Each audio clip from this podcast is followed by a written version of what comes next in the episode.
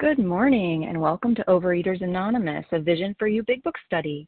My name is Alice Sinnell, and I'm a recovered compulsive overeater in South Carolina. Today is Wednesday, July 27th, 2022.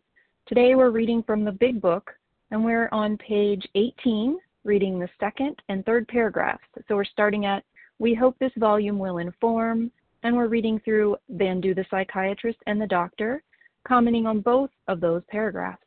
Today's readers are Chris G. for the steps, Kathy M. for the traditions, Nancy R., Roz G., and Tenzin P. and Susan S.H. will greet for us to our newcomers.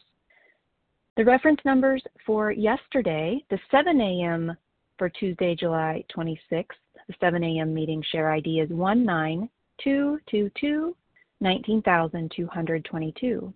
For the 10 a.m. meeting yesterday, Tuesday, July 26th, 10 a.m. share ID is 19223, 19223. The OA Preamble. Overeaters Anonymous is a fellowship of individuals who, through shared experience, strength, and hope, are recovering from compulsive overeating. We welcome everyone who wants to stop eating compulsively. There are no dues or fees for members. We are self supporting through our own contributions, neither soliciting nor accepting outside donations. OA is not affiliated with any public or private organization, political movement, ideology, or religious doctrine. We take no position on outside issues. Our primary purpose is to abstain from compulsive eating and compulsive food behaviors and to carry the message of recovery through the 12 steps of OA to those who still suffer. Our sole purpose OA's fifth tradition states each group has but one primary purpose to carry its message to the compulsive overeater who still suffers. At a Vision for You Big Book study, our message is that people who suffer from compulsive overeating can recover through abstinence and the practice of the 12 steps and 12 traditions of Overeaters Anonymous. And I will now ask Chris G. to please read the 12 steps of Overeaters Anonymous. Good morning. Thank you. Um, I am Chris G., a recovered compulsive overeater in East Tennessee. The 12 steps of Overeaters Anonymous. One, we admitted we were powerless over food, that our lives had become unmanageable. Two, came to believe that a power greater than ourselves could restore us to sanity. Three, made a decision to turn our will and our lives over to the care of God as we understood Him. Four, made a searching and fearless moral inventory of ourselves. Five, admitted to God, to ourselves, and to another human being the exact nature of our wrongs.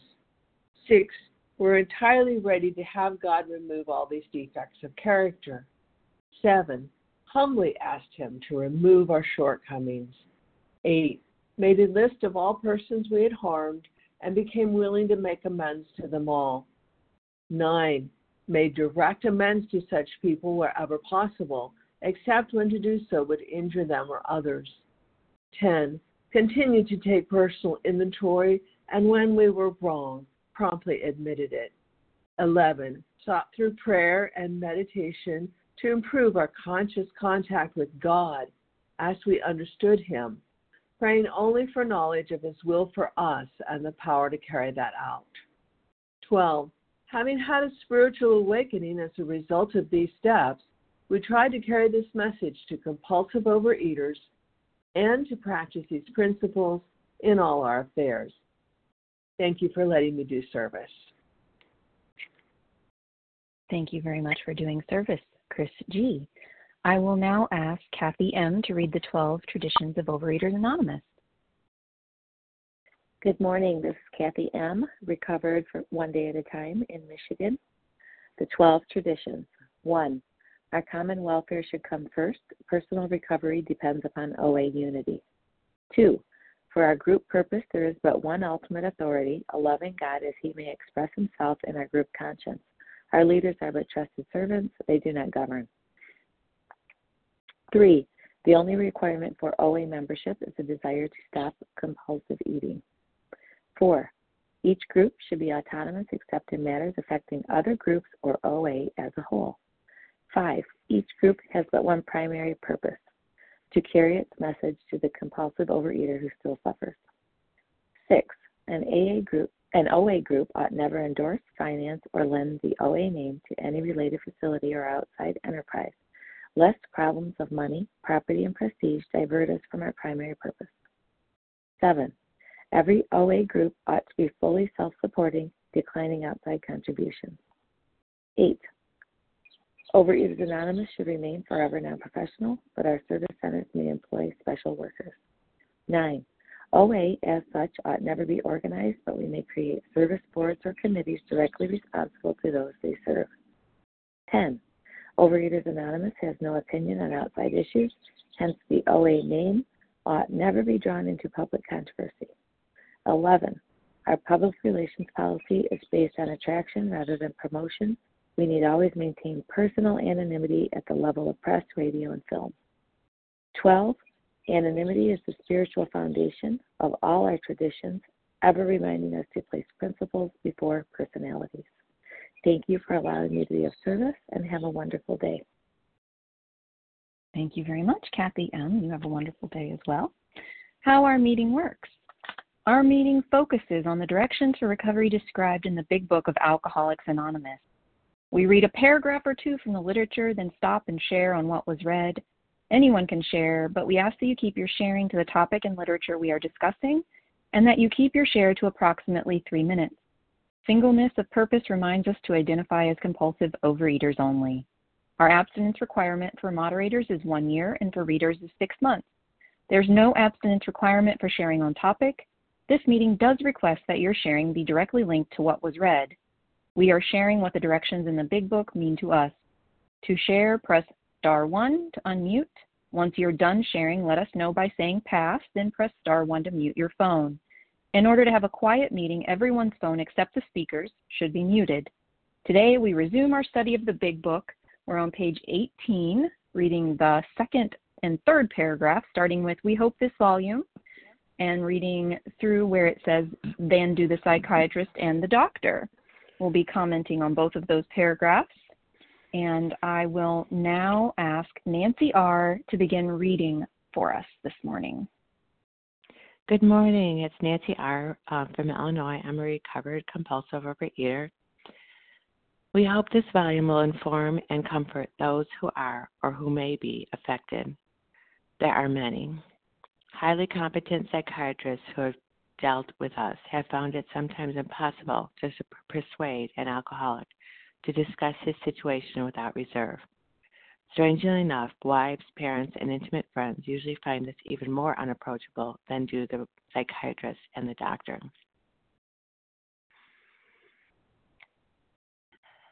There are many.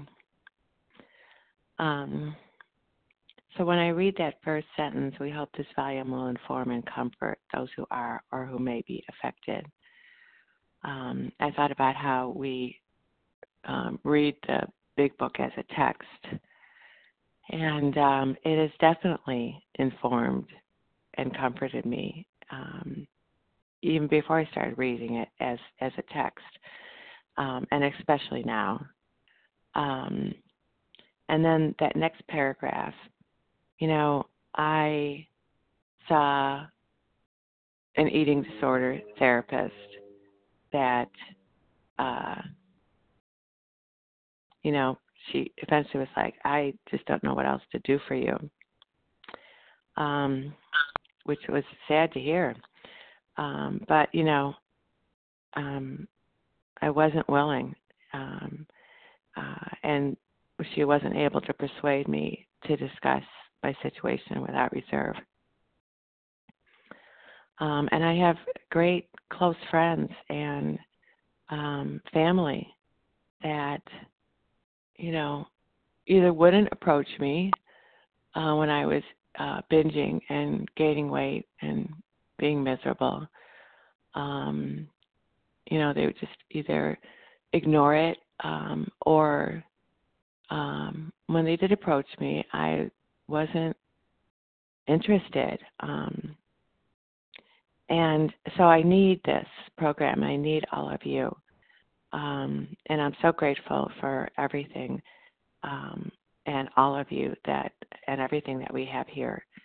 Um, I'm free from the craziness of this disease today and um, working the steps and continuing to enrich and grow my spiritual connection. And um,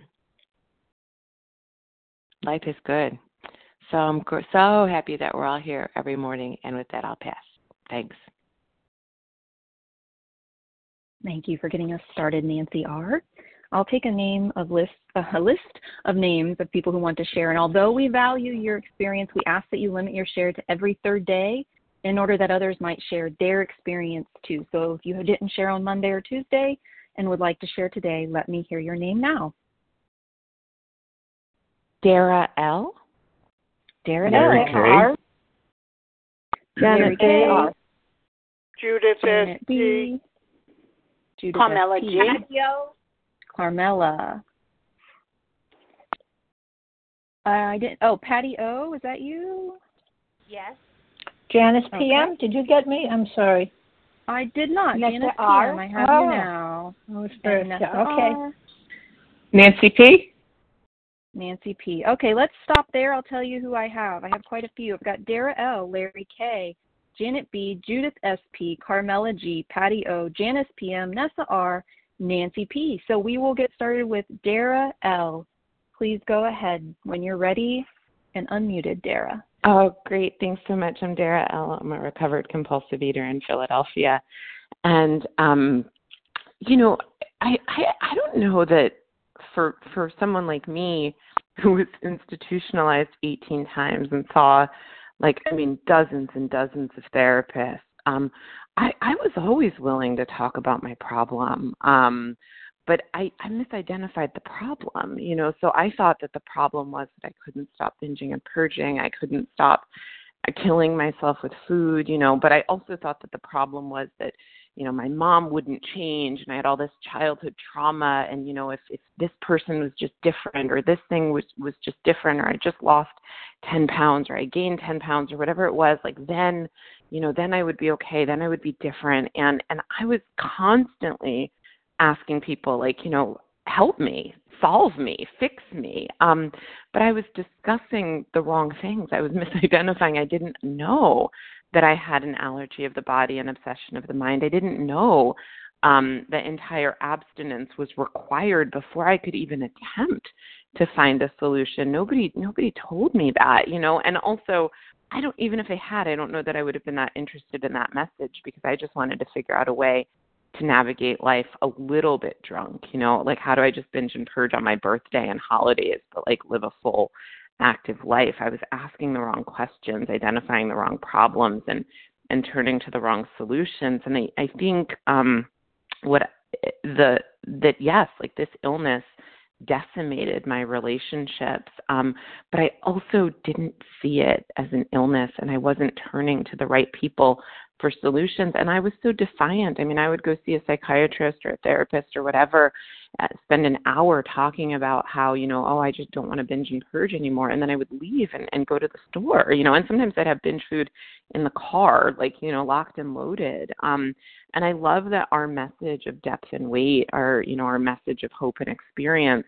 comes from those who have walked this path before because I am a highly skeptical person as an addict. And so I need to really see um, someone who tells me that they were just as bad as me and identifies the problem in a way that makes sense to me, where I can, you know, thread it through the light of my own experience and know um, that, like, yeah, this I have the same thing because it explains to me. I always thought the problem was something outside of me, um, but it, that didn't explain why, like, I would binge and purge because I was happy or I was sad or I got what I wanted or I didn't get what I wanted or whatever. But um, it really wasn't until I started working with a fellow compulsive eater and she explained to me that the problem was within me.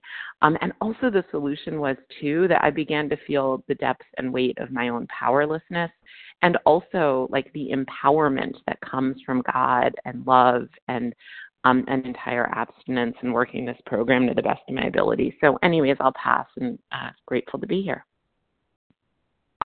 Thank you, Dara L. Larry K., you're up, followed by Janet B. Go ahead, Larry. Good morning. Good morning. Thanks for your service, Larry K. Recovered from Chicago. Um, so yeah, as was just said, um, you know, one of one of the main takeaways for me from this paragraph is just how difficult it was to get the addict to uh, to not only be truthful and forthcoming, but sometimes there's great confusion, not only by the addict, by the psychiatrist. I mean, you can, you know, one can work in the. Uh, you know, I work with lots of people that work in the psychiatric field, where their their very job is to help bring illumination and clarity around a person's problems. Dr. Jung was a preeminent psychiatrist. He didn't understand the problem. And he was a pretty, pretty, you know, pretty sharp knife in the drawer there, right? He didn't understand the problem. And so, can you imagine you know how then it's it's nearly impossible to get an alcoholic to discuss their situation without reserve they don't understand the problem and neither does the psychiatrist and rest assured if the psychiatrist has difficulty drawing out the the truth and understanding the truth how much harder is it going to be for a loved one to do so so I ask myself, why is that? Well, a lot of times, too, there's a lot of shame surrounding one's addiction and the painful feelings of humiliation that kind of encircle us because of our poor choices and the unmanageability. You know, all this pervasive unmanageability becomes too much to bear. And the outcome is that we develop this impenetrable shield around this, this deal. And the sunlight of the Spirit can't get through unless we allow it in. We have to allow it in. And that's why we hear things like, the truth shall set you free, into thine own self be true, things like that. So here's what I know for me, and it's as clear as can be. I can't tap into the spiritual solution. I mean, I mean the solution that's real, sustainable, lasting, flourishing. I can't do that if I'm not ready to confront the truth about myself, and I have to understand what the truth is. So, you know, the big book addresses this, and my point is, in wrapping up, if we can't get honest about our compulsive eating and our compulsive behaviors and understand the problem, I can torch any inclination to move on with the rest of the steps. Forget it. You know, the principle underlying step one is honesty. Honesty. And I have to remember that. With that, I pass. Thanks. Well, thank you, Larry K., for your share. Janet B., you're up, followed by Judith S.P. Go ahead, Janet B. Hi, good morning. This is Janet B., recovered compulsive eater in New Jersey. So it says that this volume is to inform and comfort. And I think that's what we're supposed to do also, right? Comfort people that there is a solution and inform them as to what the solution is. And, you know, unfortunately, my early years in OA, I didn't get that. I got people who were trying to comfort me, but comforting me the wrong way. So I would sit in a meeting and talk about how I can't stop um, and other like unhealthy habits I was doing and that I couldn't stop binging. And people would say things like, don't worry, just keep coming, it'll get better. Well, it didn't get better, it got worse. Um, over six years, I got worse and worse, even though I was faithfully going to meetings. But of course, I mean, if we think about it, if someone went to Diabetics Anonymous and people said to them, just keep coming, you'll get better, and never told them insulin is the solution and let me show you how to inject the insulin, that person is just going to get worse and worse. And that was me. So, all these nice people, they were very well intentioned. It didn't help me, it just enabled me. Um, because there's a second part, right? We're supposed to also inform. But information is only helpful if it's the right information.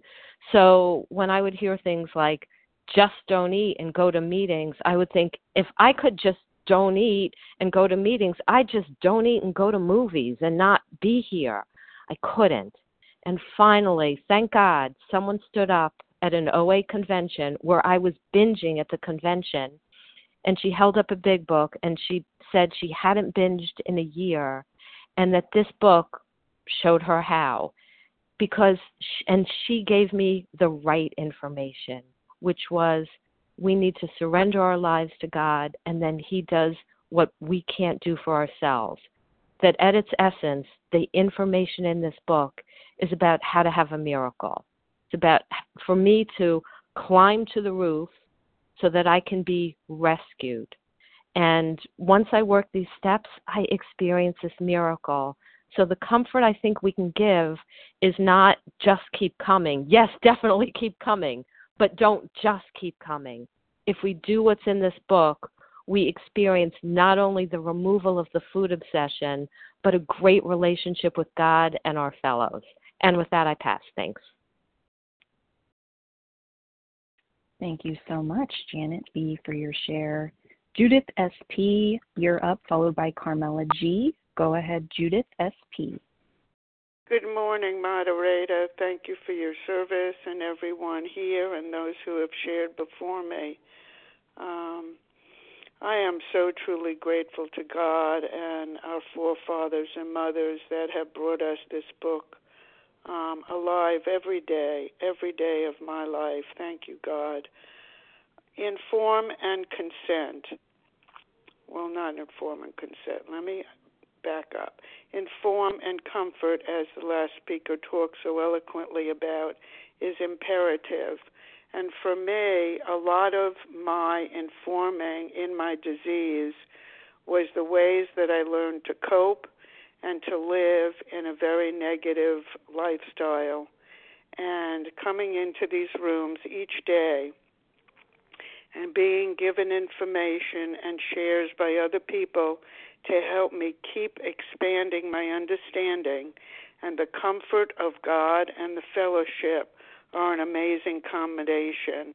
And what kind of stood out at me stood out for me in this paragraph is the word persuade. And persuade, hold on one second because it's very interesting to me, is to cause, in parentheses, someone to do something through reasoning or argument. And persuade just has never worked. It's not worked with my children. It hasn't worked with me.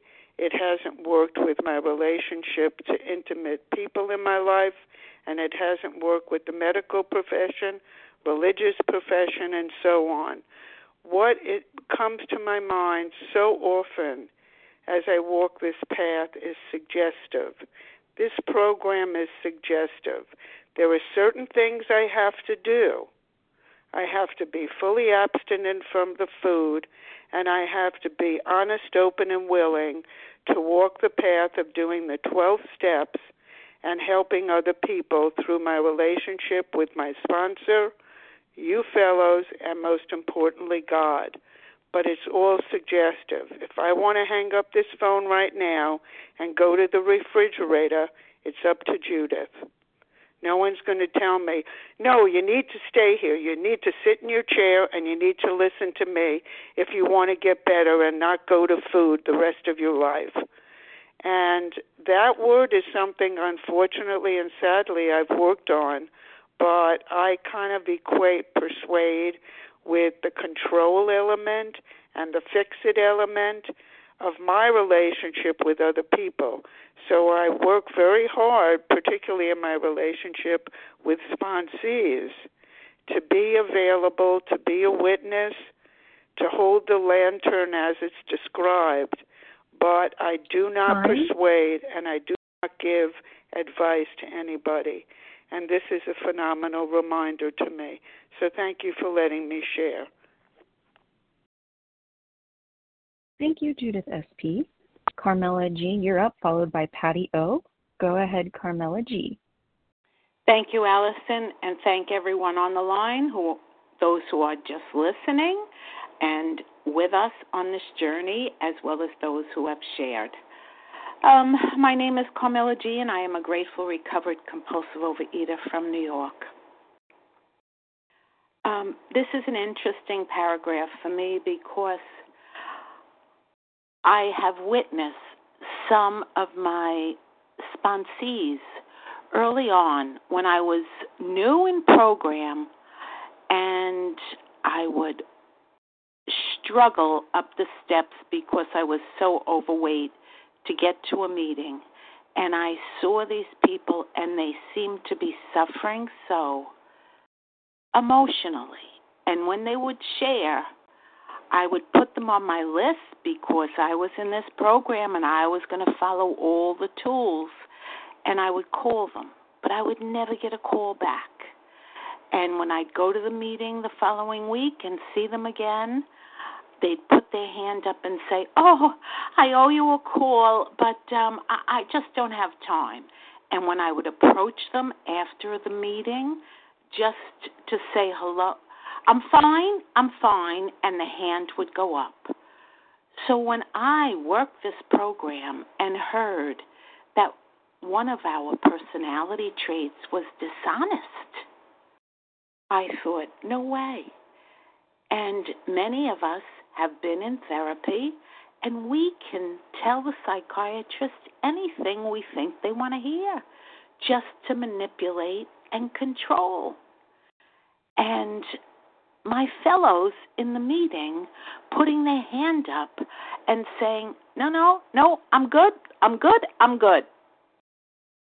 Telling themselves the lie, the lie, because I told myself the lie for six decades. I can handle this. Leave me alone. And the book says, leave them alone.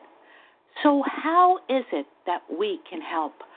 I learned by living this program, living it every single day, and demonstrating it in my life that that is how I can help those, not by words, but by actions. And two of these women that I witnessed in this room who put their hand up and said they were fine ended up coming to me and asking me to sponsor them. And the reward was magnificent because they didn't even know what was inside. And it was through working these steps that they Time. were, thank you, to be totally honest and forthcoming with what they needed to reveal and how to live. And that I pass. Thank you so much. Thank you, Carmela G. Patty O, it's your turn to share, followed by Janice PM. Go ahead, Patty O. Hi, Patty O, I don't everybody. hear you. There you are. Yes, go ahead. My name is Patty O. I live in Florida, and I'm new to um, vision. Um, so I'm I'm a little nervous when I share, but this this par- two paragraphs that we read was so. First of all, that part about um, when I came to believe that I had a disease instead of just no self will and such scorn for myself that it was such a comfort. It was such a comfort that I had a disease and it had nothing to do with being bad and good. It had to do with being so sick and getting well. Um, I know I heard that message from the first meeting I ever went to. Oh, I can't tell you how many years ago, but it's when I came to believe it that the comfort I found comfort. Um, so many people, you know, hundreds of hours of uh, work with a therapist and thousands of dollars, and they could not help me. Um, and it's not that I was lying to them, but I didn't recognize why. I, I I couldn't tell them the truth of why when I left the office I would go to Dunkin' Donuts. I I couldn't I couldn't I did not know why. And um but what happened was when I went to from the very first meeting of of Overeaters Anonymous, I heard someone talk about their disease, what it was like for them, what happened to them, and what it was like today. That it all of a sudden I was able to hear the possibility of that I wasn't alone and that I w- and that there was recovery for me. Um, you know, I used to go places and see people how they looked at me with derision and scorn. And you know what? I agreed with them. I, you know, like just such disgust. And I absolutely agreed with them. Um, so, uh, well, my solution to that was I stopped going out. And unfortunately, my family and especially my son paid the price for that solution. You know, I when my kid was born, me and him had a conversation on the way home from the hospital that I was going to be the best mother the world had and he had ever seen. And I meant it. But I have Time. a disease. So um anyway, thank thank you for letting me stumble through this share. Bye. Thank you so much for sharing, Patty O. Janice PM, it's your turn to share, followed by Nessa R. Go ahead, Janice. Well, thank you so much, Allison, and good morning to everyone. My name is Janice PM, and I'm a grateful recovered compulsive overeater.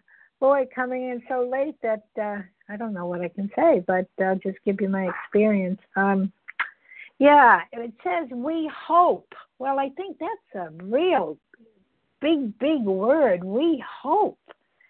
That means there's so much. Uh, uh, we're all on a cord. We're holding a, we're holding the rope of hope, um, and we're all grabbing at it. To, to that uh, this volume. What are they talking about? Well, it's the first 164 pages. That because uh, I never I never got the solution anywhere uh, except through these steps. Um, if people I talk to, if skillful professionals I talk to, they didn't understand. They didn't understand the pain that I went through.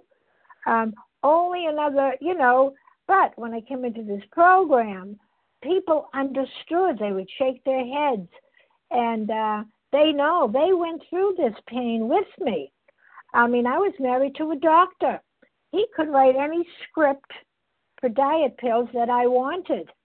And I would, uh, of course, say to him, "Oh, please, Lenny, just, you know, write the write the script because I need the pills."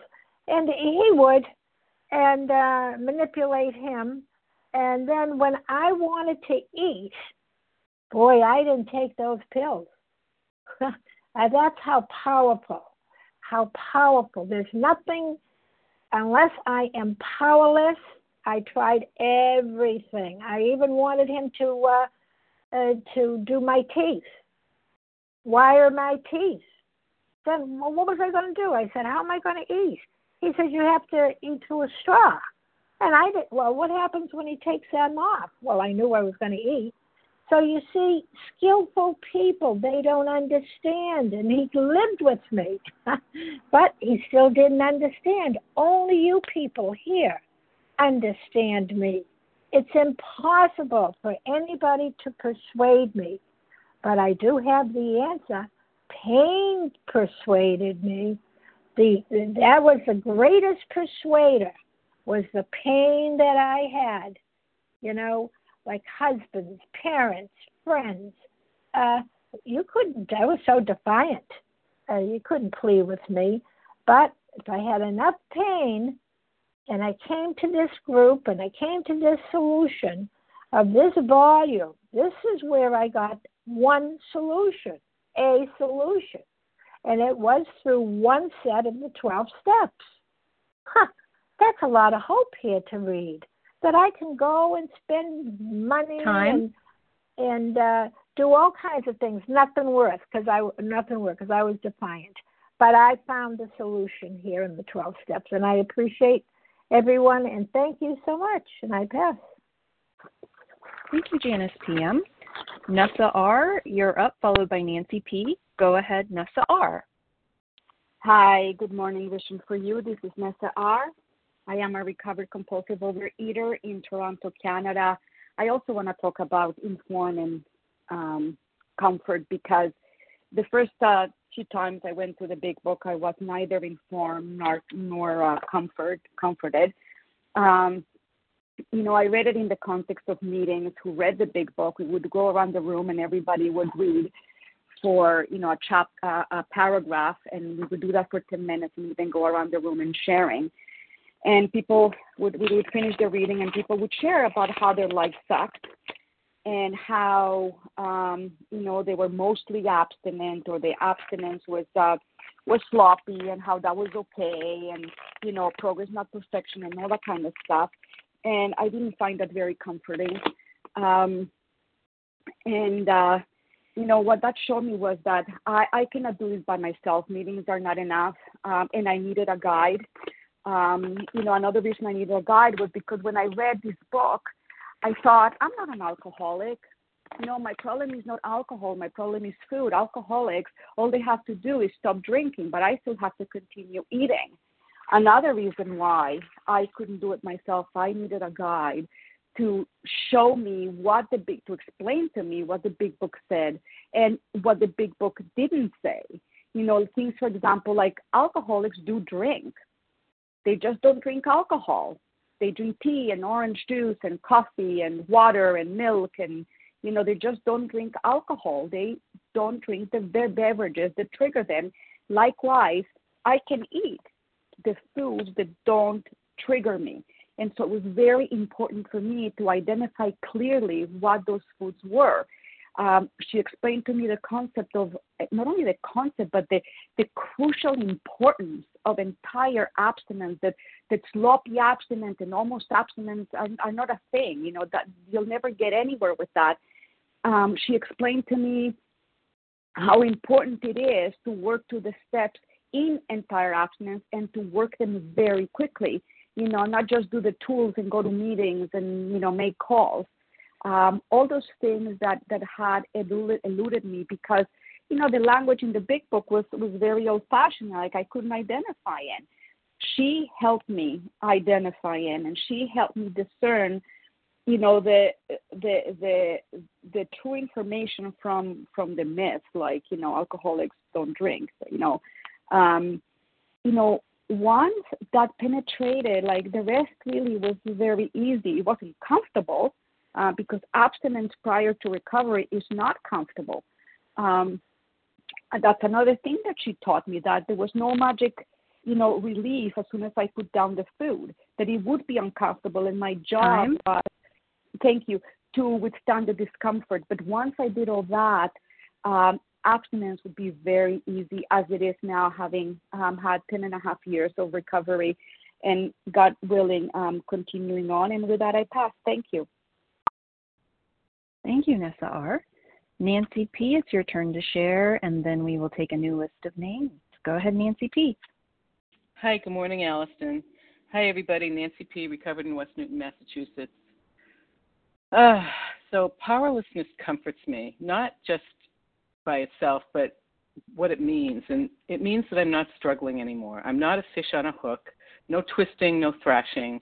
I'm not afraid. And when I chased abstinence as the goal, I only felt fear. I mean, I felt fear all the time, but I especially felt fear then. And I disguised my fear with lots of, you know, going to meetings and thinking about how abstinent I was and thinking about not eating and, you know, um, it, my, you know, that's what I did. And I always felt like I wasn't abstinent enough. I was in a cage, very limited, five paces in each direction. And I went to lots of meetings. And here in the Boston meeting, in the Boston area rather, we don't lack for people who will sing abstinence's praises. And the only message I heard was, I love being abstinent. It makes me so happy. I love weighing and measuring my food and bringing it with me everywhere. It makes me feel so free. Yay, abstinence. But all I learned from that was over you know, many, many, excuse me, many, many years was that I can't weigh and measure my way out of this problem. So that didn't work for me. No matter what I did, no matter how much I thought I was following the rules, I never felt a part of things. I tried therapy too, but I knew it wouldn't work even if I did talk about my eating. I actually went to a therapist who was in OA, and I never talked about my eating. I was complaining about my job all the time. I, I asked her once if she liked her job, and she said she loved her job helping people, watching them grow and change, and love it. And my response was that I was bored to death, and I was talking about myself, you know, self-centered, and I could didn't even do the trick. Plus, you know, uh, my friend on this line said a, a week or so ago that she wasn't really listening because she thought she already knew what everyone was going to say. And that's what I felt. So that didn't work. And even if I talked about food to my dear, dear friend, my sponsor, who I've talked to on the phone five days a week for 38 years, I never got comfort. And she truly loves me and knows me. And these were ways that I tried to do this myself, my way. And it was only when I got hit across the, across the face with a two by four, when I was not on my knees, if only, but flat on my face in the mud, with a horse standing on my neck, like I like to say, that I was forced to learn what powerlessness really meant and that what it meant that I could be comforted. Unlimited, unlimited comfort. And I began to embrace who I am. You know, fourth dimension stuff. Finally, finally, finally. And what was the mechanism? No surprise. One word said three times. Say it with me surrender, surrender, surrender. And with that, I'll pass. Thank you, Nancy P., for your share. Although we value your experience, we ask that you limit your share to every third day in order that others might share their experience too. And a reminder we're on page 18. We started the second paragraph. We hope this volume, through two paragraphs ending the psychiatrist and the doctor commenting on both paragraphs. Who else would like to share on these paragraphs this morning? Aaron K. Katie I B. heard Aaron K, Amy G, Katie B, J L. J L. Take uh, one more. Okay, we'll go with what we have. Aaron K, Amy G, Katie B. Go ahead, Aaron K. Hi, everybody. Good morning. It's Aaron K, recovered compulsive overeater in Michigan. Um, the words that popped out in this, uh, the second paragraph we read were without reserve. And it's, um, you know, it's funny, like, whatever we're reading, it always seems to resonate with kind of whatever, you know, whatever issue I'm sort of coming up against in my recovery. And it reminded me of a recent, you know, I don't know, epiphany, but realization that I had, which was, you know, I'm, you know, in dealing with an, an issue that I was struggling with, I realized I, I was trying to surrender. And I started laughing at myself because they try to surrender. Well, how do I do that? You know, it, it, it seems oxymoronic. How do you try to let go or try to do less and you know i i don't think that there was you know that i could not try harder in this situation i think a lot of us can relate to that especially with with the food you know just no amount of willpower to not put that bite in your mouth or to you know to resist turning into the drive through or whatever it is like the trying, the effort is was misplaced. And what I got when I got quiet about it was you can there's there are some things you can do and one of them is to be entirely honest without reserve. Don't listen to the fear that tells you they don't want to hear it or this person's going to get sick of you or get get tired of you bringing the same things um, over and over again. It's like you, you know, I have to show up and be honest without reserve. And, you know, I'm a scientist and a very, you know, I always want to see the data. And my sponsor encouraged me early on, like, you know, start to look at the data of your own experience. And, and I did. And I realized, like, nothing in the past, you know, year and change that I've been rec- abstinent and recovered, nothing bad has ever started with honesty without reserve. Nothing bad. And but every time I try, I tried to hold something back and sit in in the uncomfortableness of that, it did it never it's never led to good things. So that's what came up for me today. And with that, I'll pass. I appreciate everyone's service. Thank you, Aaron K. Amy G, you're up, followed by Katie B. Go ahead, Amy G. Great, thank you. Hi, my name is Amy G. I'm a recovered compulsive eater from Maryland. Thank you Team Wednesday. What an awesome meeting, everyone. For me, what stands out is this idea of the highly competent psychiatrist. I think that Bill, in my humble opinion, you know, puts that there that these guys are competent. Eh, they're, they weren't the problem as so much as I was the problem, as many people have said with my honesty and all of that. But I think at the you know being dishonest with them or not even knowing but i think at the heart at the heart of it for me and and, and again i've had many wonderful therapists in my life that have been great compliments when needed for additional you know recovery and things like that. But at the heart of it when i went to therapy there was this issue of wanting them to inform me or fix me or at least tell me how i could fix me. And and the problem with that and the problem with me going with a therapist to that is that if for the true compulsive eater like I am, like we've learned about in the doc op and I've identified in with Bill's story, is the fact of this illness, this twofold illness, physical allergy, mental obsession. If I am the true compulsive overeater, I cannot fix myself, no matter how self aware I am. I am powerless. I need a power greater than myself. I can't be that power. And the essence of what I do in therapy when I went to therapy was like looking for, you know, knowing the answer. You know, I was told I had an eating disorder, but I wasn't where I could get the solution. You know, it's like having a broken leg and going to a gynecologist instead of an orthopedic, right? I'm in tremendous pain, but I'm going to where the solution is not. And that's nothing that, I mean, I didn't know any better. But gratefully now we have this book that informs me as to what the actual solution is. And it's great because the name of this chapter is There a Solution, but the instructions aren't until how it works on chapter five. What are they trying to do? They're trying to summarize. Do I understand who and what I am? Do I understand where the solution is? Right? Because we just read that paragraph. We have a common solution. There's no secret code. It's the 12 steps upon which we can absolutely agree and join in brotherly and harmonious action, right? But I need to know where the solution is, what the solution is, and do I truly admit that I am powerless because I have and understand what the twofold illness is physical allergy, mental obsession, entire abstinence, not indulging in, in allergic ingredients, understanding the plan for abstinence, being able to take in the information and go to where the solution is. And I'm so grateful because that is what this chapter is going to do. I mean, it says it on page 20.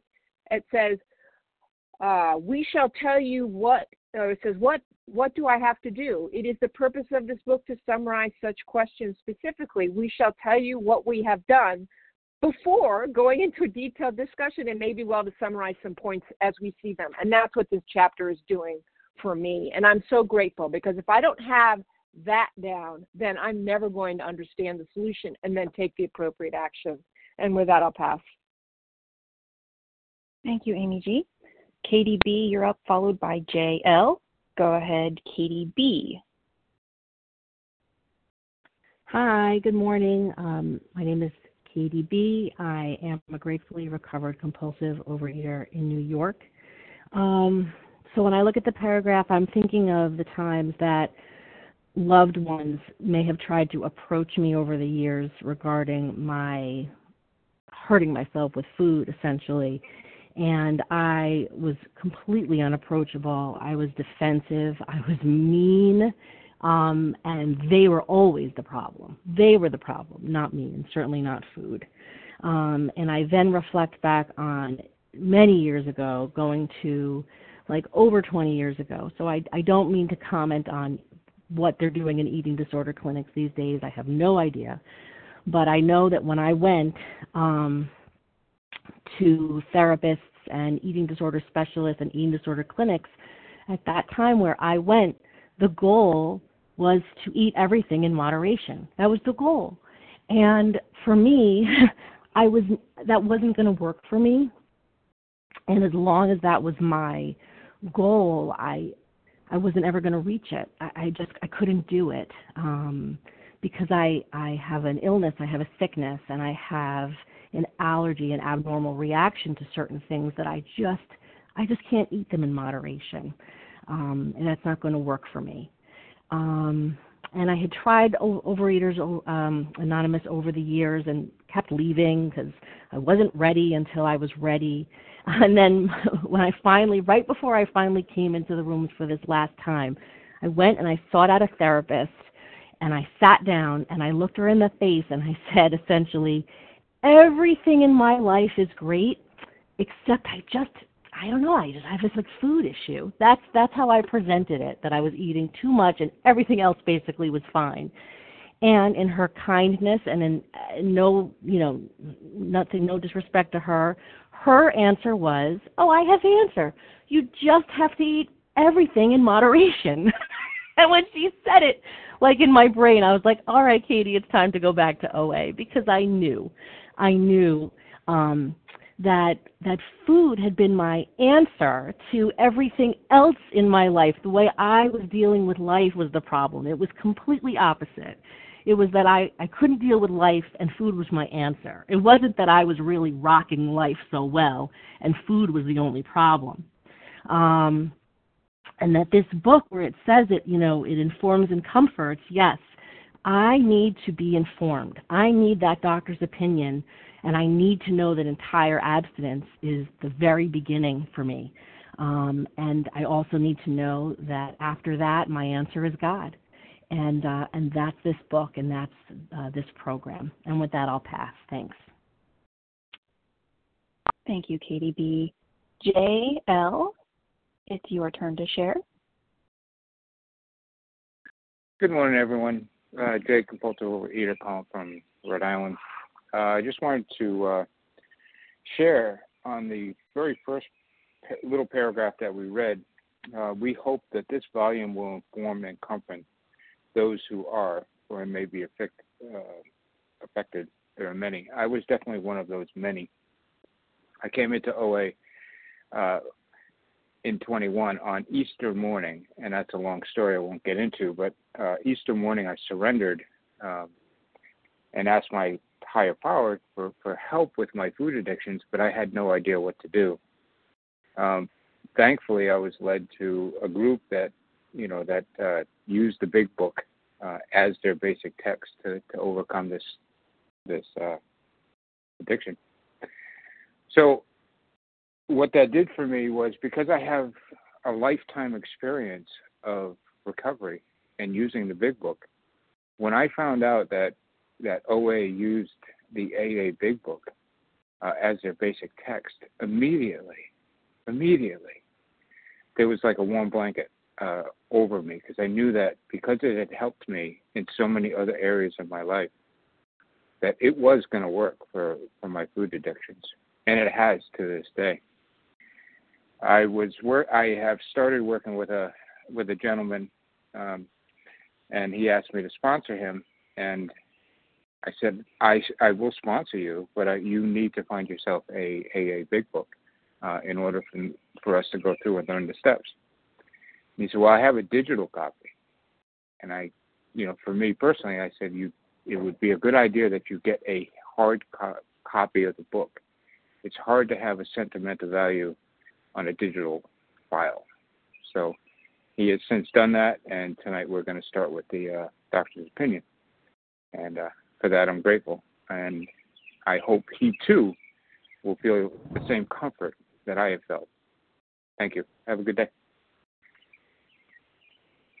Well, thank you so much, JL, for your share. We have time for a one to two minute share. Who would like that time? Hi, I'm Peggy H. Okay, Peggy H., you're up. Go ahead. Thank you. Thank you for taking the meeting and for all the shares. Um, I love the um, theme of surrender that I've been hearing, and it reminded me of something that I read recently that was such a help to me. So I'll just share in case it helps anybody else. But um, the meditation said, Well, what do I do if I can't abandon myself? And the answer was, Abandon yourself anyway. And it just, um, it just kind of closed the loop for me. So that's all Just everyone have a great day. Thank you. Well, thank you, Peggy H. And we'll go ahead and close our meeting at this time. Thank you to everyone who shared. The share ID for today's meeting, Wednesday, July 27th, meeting we just concluded is 19,225 19225. We'll now close with a reading from the Big Book on page 164, followed by the Serenity Prayer. Will Roz G please read from A Vision for You? Our book is meant to be suggestive only through Keep You Until Then. Sure will. Roz G, recovered compulsive overeater.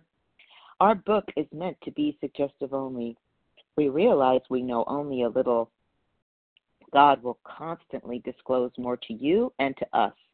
Ask Him in your morning meditation what you can do each day for the man who is still sick. But an- the answers will come if your own house is in order. But obviously, you cannot transmit something you haven't got.